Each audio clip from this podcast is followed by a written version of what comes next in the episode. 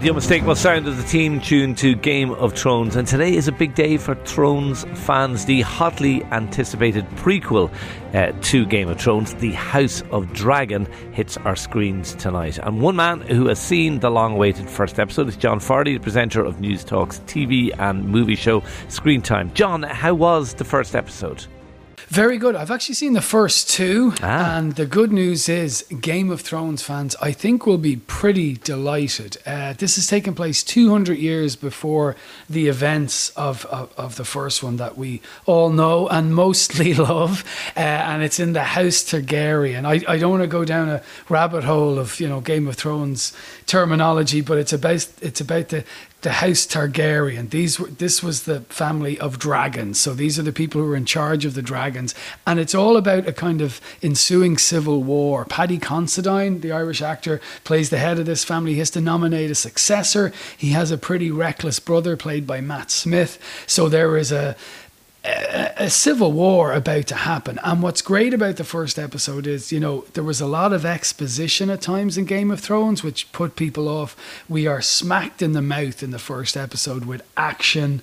There's a bit of sex. There's a lot of intrigue. And most importantly, there is dragons straight away. The dragons were teased in Game of Thrones for a long time, but there's a lot of real life dragon action in the first episode. So, kind of four stars out of five for me for the first episode. Okay, does it feel like Game of Thrones? Does it feel like you're watching Game of Thrones?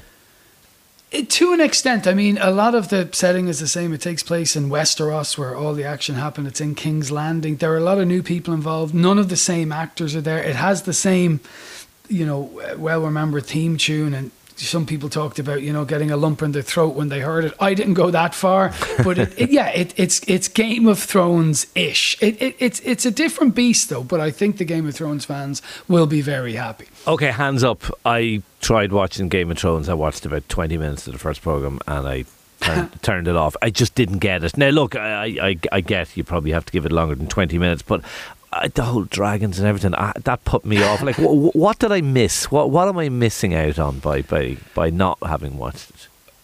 Well, do you know that's funny because I interviewed Liam Cunningham once, who had a big part in Game of Thrones, Yeah. and he tells this really funny story that his agent came and started just describe describing this show to him about dragons and shadow babies, and he was like, "Listen, I'll stop you there. I'm not mm. doing that." And then when he read it, he realized this was a show that made allusions to Beckett. It had Shakespearean drama.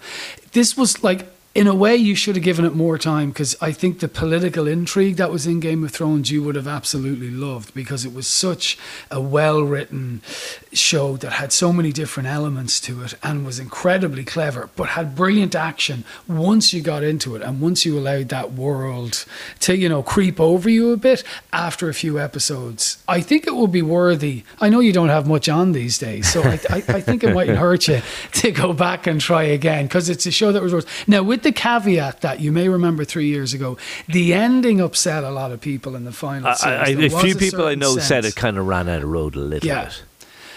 Yeah, it, it just you wonder had, they run out of ideas or had they just had this ending in mind all along, and in a way the show got away from them and it became greater than the sum of its parts, and it was never going to please people the way it ended. You know. So, uh, just in short, does this? Uh, I mean, is this going to satisfy those people who may have been a little bit frustrated with the last series of, of Game of Thrones? Is just kind of back to uh, the, what they do best? Do you think?